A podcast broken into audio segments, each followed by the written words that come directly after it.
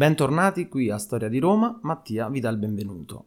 Oggi andremo avanti nel nostro racconto. Abbiamo lasciato Annibale trionfare in maniera decisa e netta su Roma nella battaglia della Trebbia e vediamo invece ora cosa accade. Sigla!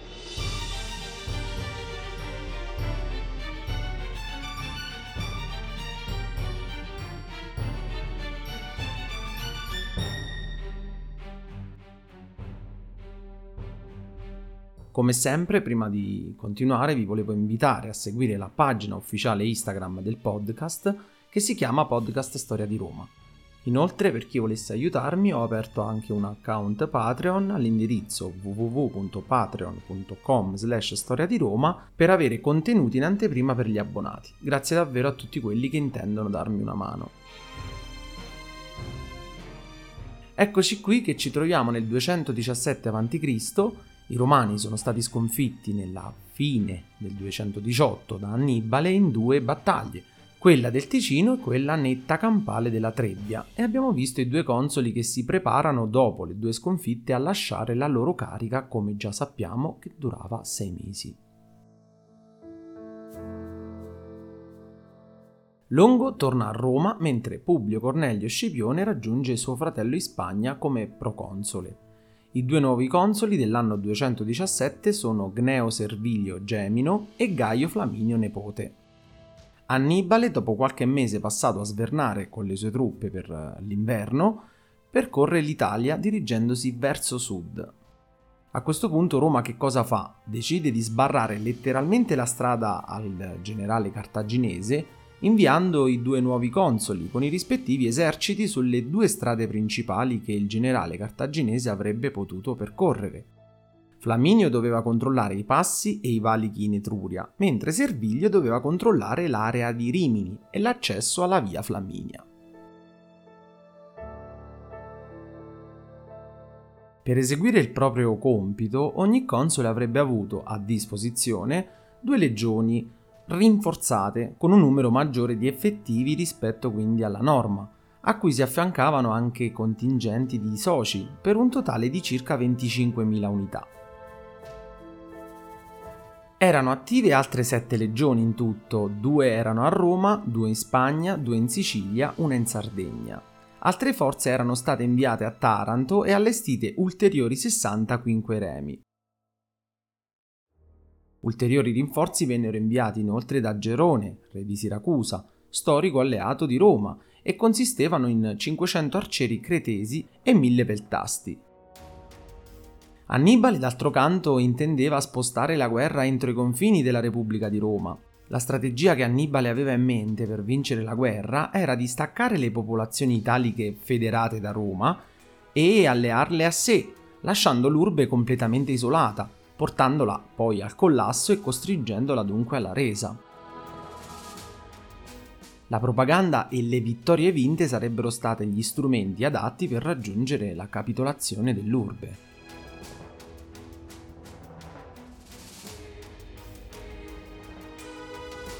Nella primavera del 217 a.C., Flaminio rilevò a Lucca le truppe che avevano sbernato a Piacenza sotto Sempronio Integrò le fila arruolando nuovi effettivi e attraversò quindi l'Etruria, fino ad accamparsi ad Arezzo che divenne il suo quartier generale.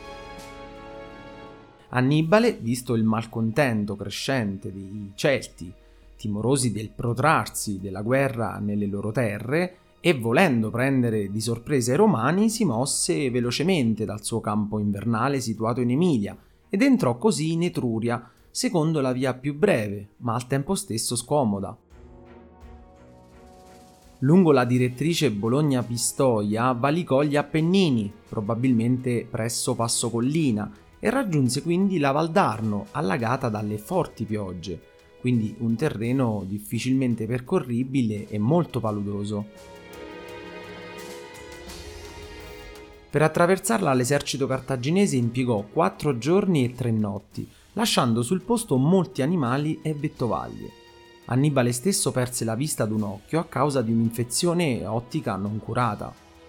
Il piano di Annibale era comunque riuscito, aveva valicato gli Appennini ed era giunto in terra etrusca senza trovare opposizione e dileguandosi dai due consoli, che invece abbiamo visto lo aspettavano ai due lati della penisola.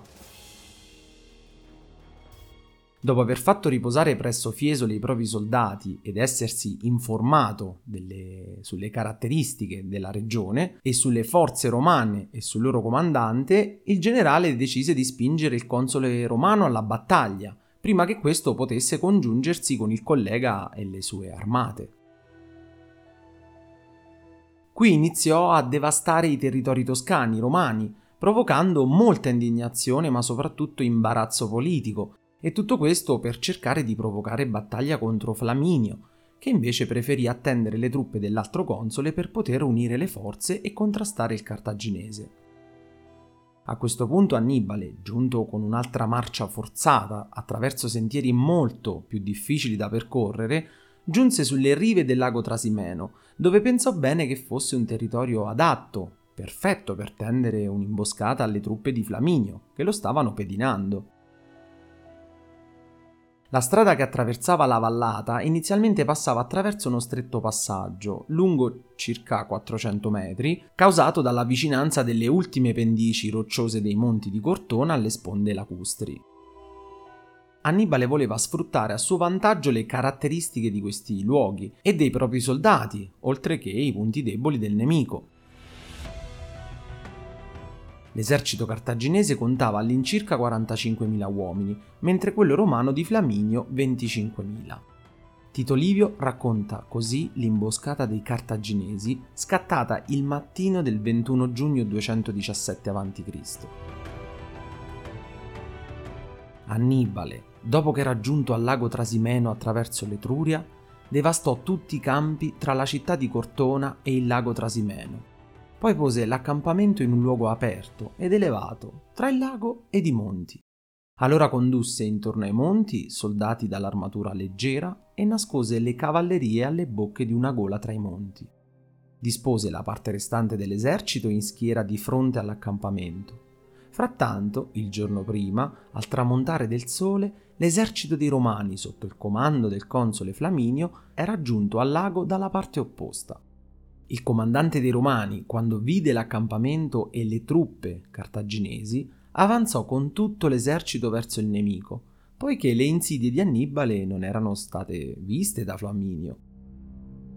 Il Punico, quando vide il nemico chiuso tra il lago e i monti circondato dalle sue truppe, diede il segnale di battaglia. I cartaginesi attaccarono simultaneamente il nemico ma un'improvvisa e densa nebbia sorta dal lago unì da ambo i lati tutti i luoghi e i romani che di fronte, dal fianco sinistro, erano attaccati alle spalle dai nemici e dal fianco destro erano chiusi dal lago. Non ebbero alcuna speranza di salvezza, perché la caligine impediva anche l'uso delle armi. Nel grande scompiglio fu immensa la strage. Anche il console cadde sotto i colpi dei nemici. Gran parte dei soldati morì nell'atroce battaglia. Pochi si salvarono tra le gole dei monti.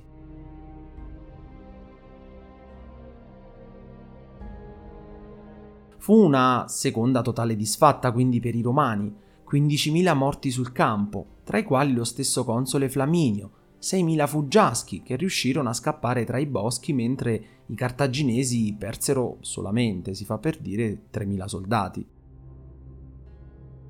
Analizziamo per un attimo le due strategie che hanno adottato i rispettivi comandanti. Annibale quando entra in Etruria sa che i romani hanno diviso le loro forze e quindi si trova in un gran vantaggio numerico contro le singole armate consolari, che a lui conviene combattere quindi separatamente. Annibale sa anche di avere qualità notevolmente superiori come comandante militare rispetto a quelli romani, in genere i consoli o altri comunque magistrati dotati di potere militare.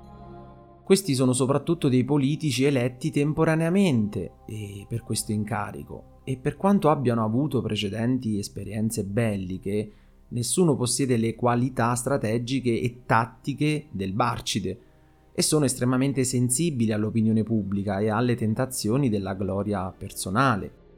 Annibale invece ha una grande esperienza militare che parte sin dalla sua infanzia, quando segue il padre Amilcare nella sua campagna militare in Iberia, attraversando quasi due decenni in cui ha servito ruoli subordinati sotto il padre e alla morte di quest'ultimo sotto Asdrubale, finché all'età di 24 anni abbiamo visto che viene nominato comandante delle truppe cartaginesi in Iberia.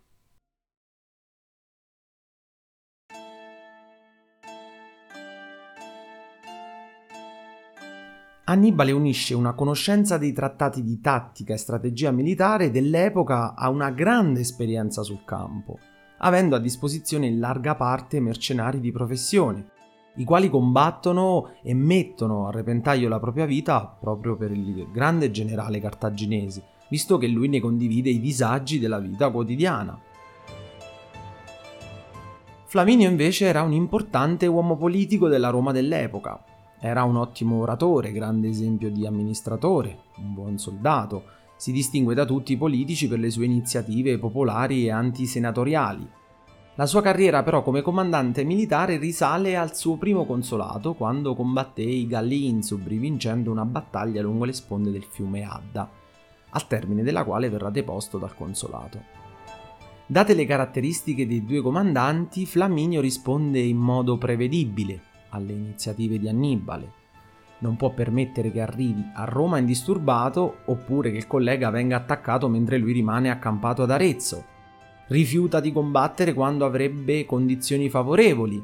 Così avviene dopo che l'esercito punico ha attraversato le paludi dell'Arno o ad Arezzo. Flaminio viene spinto dall'urgenza di non perdere il contatto con il nemico e cade proprio nella trappola ideata da Annibale sulle sponde del Trasimeno. Divergono però le fonti sul suo comportamento in battaglia. Livio lo descrive come un comandante che mantiene il sangue freddo, che cerca di incitare i suoi soldati e porta il suo aiuto nei punti dove i romani sembrano cadere, con una presenza e un valore in battaglia che è di esempio. Polibio invece scrive in breve, con parole abbastanza sprezzanti, che il console viene travolto dagli eventi, è in difficoltà e disperato, e viene ucciso da un gruppo di cavalieri celtici. Gli storici antichi vedono in Flaminio un nemico, poiché essi appartengono in eh, larga parte alla fazione aristocratica a lui contraria. La critica però moderna ha limato molto questi giudizi negativi, evidenziando la sostanziale correttezza del suo operato, espletato nei limiti imposti dal compito avuto dal Senato e dalle proprie capacità. Tutti comunque eh, sono concordi nel riscontrare una grave mancanza nel non aver fatto ispezionare la vallata prima di farvi entrare le truppe.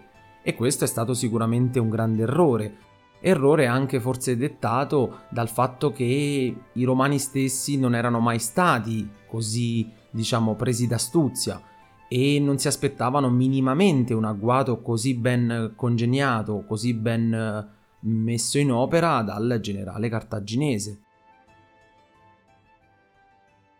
Che cosa accade dopo la disfatta del Trasimeno? Il piano di Annibale è quello di non puntare dritto su Roma perché comunque era dotata di una potente cinta muraria e comunque un esercito ancora ben pronto a difenderla e un assedio non sarebbe probabilmente andato a buon fine, anzi potremmo anche togliere il probabilmente. Sceglie così di continuare eh, a percorrere la penisola italiana per arrivare in Puglia, il vero granaio dei Romani insieme alla Sicilia.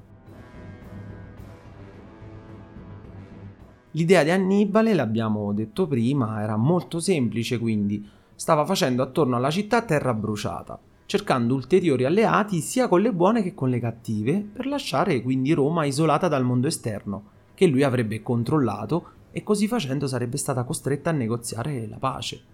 Roma però non era della stessa opinione.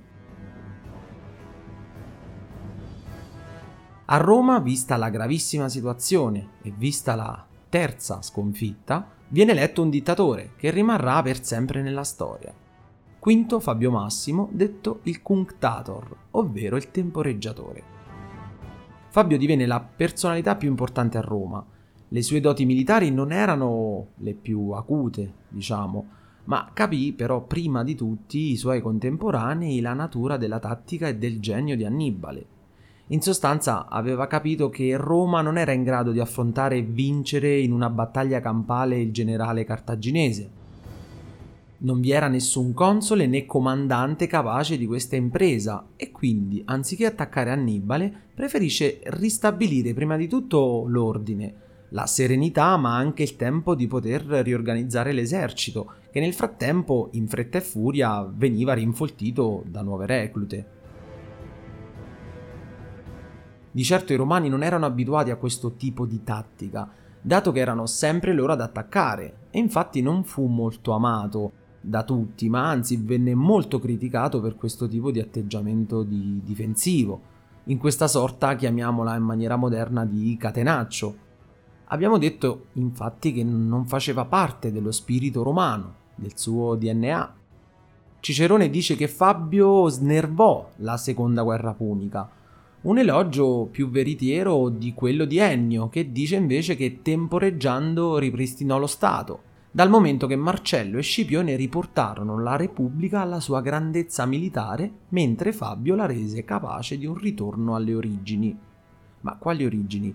Forse i periodi antichi in cui Roma quando era letteralmente assediata da molti popoli vicini, giocava un po' d'astuzia, firmando trattati e alleanze che le davano tregua mentre entrava in guerra con altre tribù, ad esempio. Il suo primo atto comunque come dittatore fu quello di assicurare ai romani la benevolenza degli dei, facendo sacrifici solenni, riti e preghiere, di modo che i cittadini sentissero gli dei dalla loro parte, e quindi rese il Lazio e le zone adiacenti inespugnabili per il nemico, creando fortini, fossati e posti di guardia. Entrato in guerra, evitò ogni contatto diretto con il nemico. Spostò l'accampamento da un altopiano ad un altro, dove la cavalleria della Numidia e i fanti iberici non sarebbero riusciti a salire. Ci si chiede però perché i fanti non potessero salire, e la risposta può essere che fossero legati alla difesa dei cavalli, o per lo scudo troppo pesante, perché per il resto non indossavano armatura.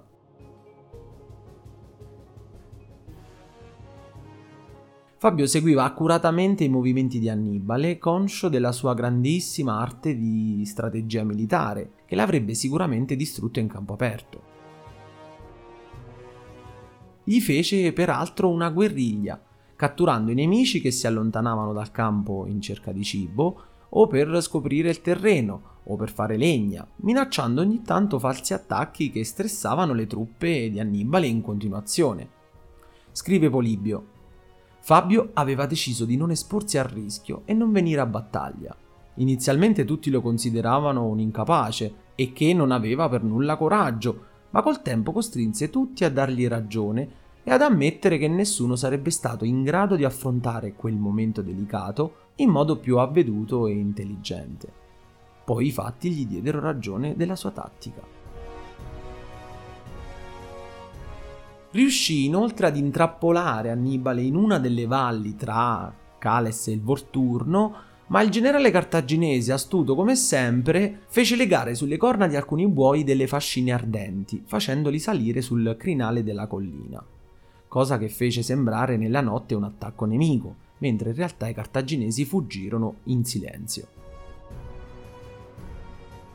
Ma a Roma e tra le file dell'esercito questa prudenza di Fabio venne interpretata come codardia. Da alcuni venne sospettato di voler prolungare la guerra per mantenere il suo comando, accusandolo in senato di incapacità e anche di tradimento, soprattutto quando Annibale incendiò i terreni circostanti, risparmiando i poderi di Fabio, altra grande mossa di Annibale, perché per far cadere su di lui il sospetto, nonostante il dittatore romano avesse donato i prodotti dei suoi possedimenti per riscattare alcuni prigionieri romani. Annibale era il solo che aveva compreso l'astuzia del generale romano e di conseguenza stava cercando di risolvere questo problema, questa spina nel fianco che, purché piccola, è vero, ma che iniziava pian piano a far sanguinare l'esercito cartaginese.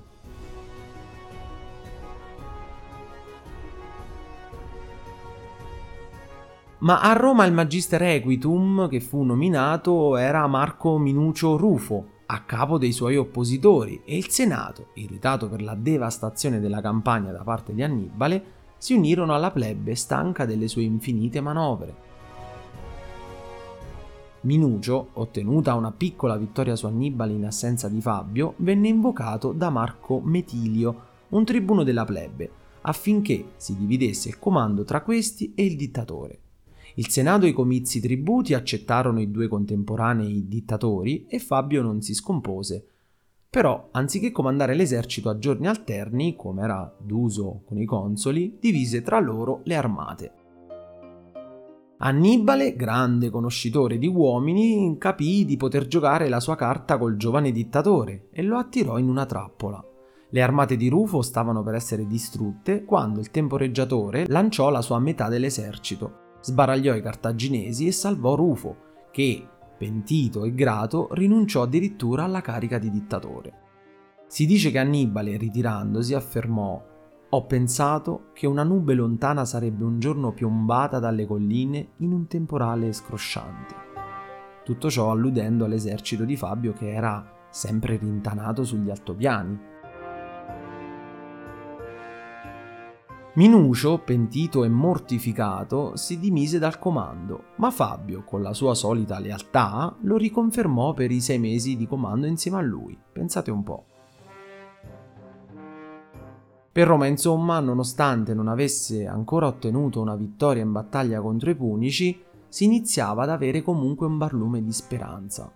Finita la carica del temporeggiatore, però, ahimè, i romani, stanchi di aspettare, ma anzi con una voglia incredibile di combattere e di sbarazzarsi una volta per tutte di Annibale, si preparò il più grande esercito che la storia di Roma avesse mai visto.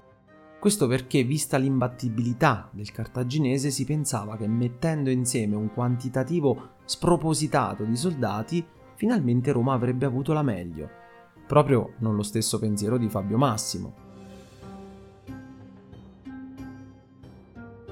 I consoli eletti nell'anno 216 a.C. furono Lucio Emilio Paolo e Gaio Terenzio Varrone, che andarono incontro a Annibale che si trovava nel frattempo in Puglia, come già sappiamo, e che non vedeva l'ora dopo i continui rifiuti del Cunctator di potersi confrontare di nuovo in battaglia, dove sapeva essere superiore ai romani.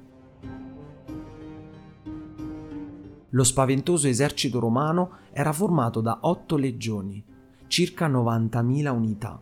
Non oso immaginare che paura possa provocare anche il solo rumore dei passi di così tanti soldati. Annibale invece ha un esercito molto inferiore di numero, ovvero 45.000 unità, quindi esattamente la metà dell'esercito romano, con un rapporto di 1 a 2, situazione già davvero in partenza complicata per il cartaginese.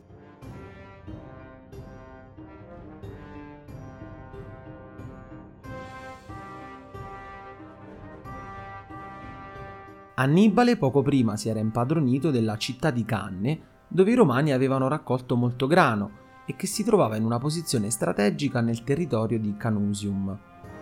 Secondo lo storico romano Tito Livio, Annibale avrebbe anche scogitato di far finta di abbandonare il campo di Canne e di ritirarsi, aspettando dietro un'altura il momento giusto per attaccare i romani che sarebbero venuti a saccheggiare la città ma il saggio Emilio Paolo avrebbe scoperto il tranello ed evitato questa trappola.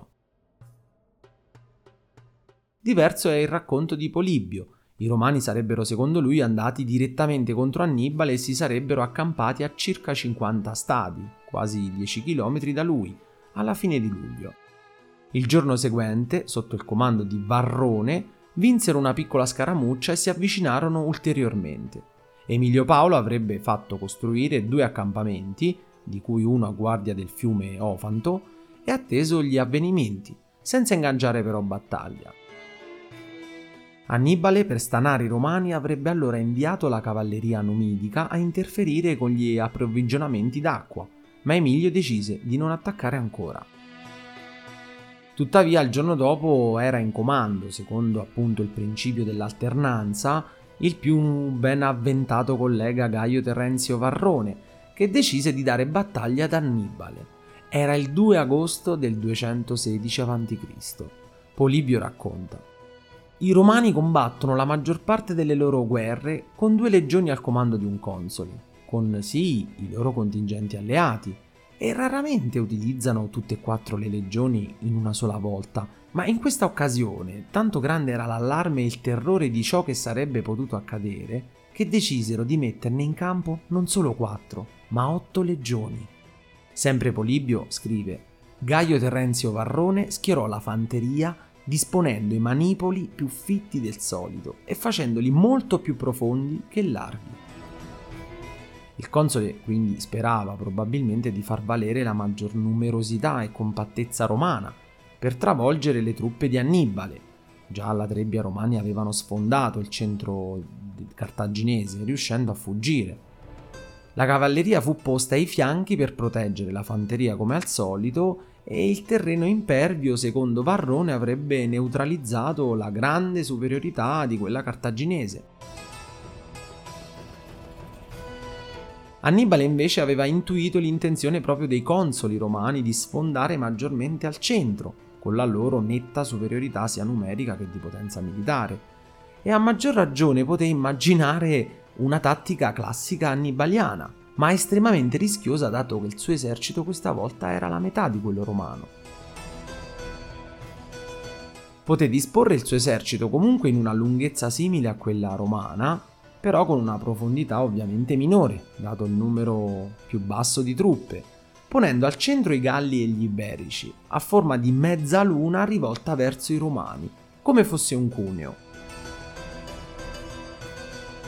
La tattica estremamente rischiosa prevedeva di attrarre verso il centro i Romani, che avrebbero comunque, secondo Annibale, cercato di sfondare il centro cartaginese ai fianchi degli Iberici e dei Galli, leggermente più indietro, aveva posto la fanteria pesante africana, equipaggiata con armi e armature sottratte ai Romani.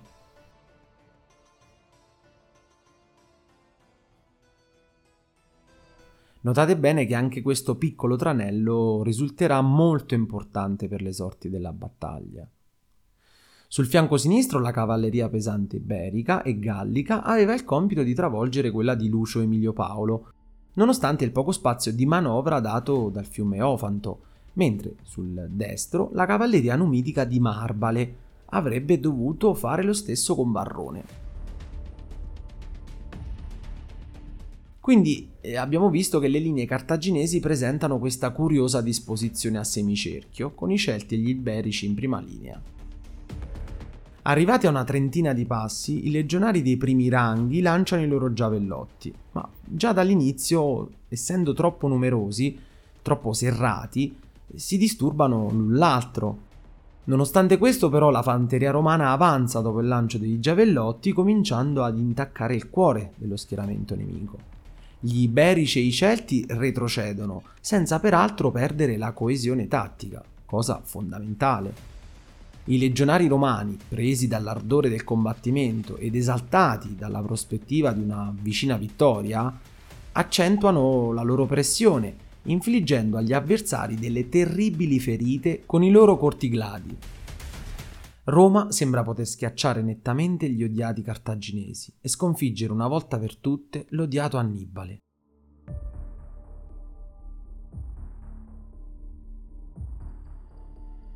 Ormai il fronte cartaginese è indietreggiato, soprattutto al centro, verso il quale però convergono in una calca infernale quasi tutte le unità romane. Ecco qui la trappola che è già scattata.